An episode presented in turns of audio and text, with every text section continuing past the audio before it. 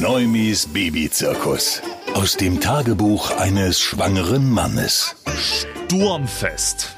39. Schwangerschaftswoche, dritter Tag. Es tobt tief Mortimer in Sachsen und meine Freundin fährt trotzdem hochschwanger.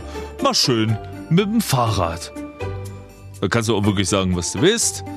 Aber hey, zumindest die Natur tut schon mal alles für ihre Sicherheit, damit ich mir keine Sorgen machen brauche. WhatsApp-Nachricht von ihr heute Morgen bekommen, nachdem sie mit dem Fahrrad dann endlich angekommen war. Die Frau vor mir, die musste absteigen wegen den heftigen Windböen und ich saß fest im Sattel. Jetzt zahlen sich die extra Kilos endlich mal aus. Neumis Babyzirkus. Aus dem Tagebuch eines schwangeren Mannes.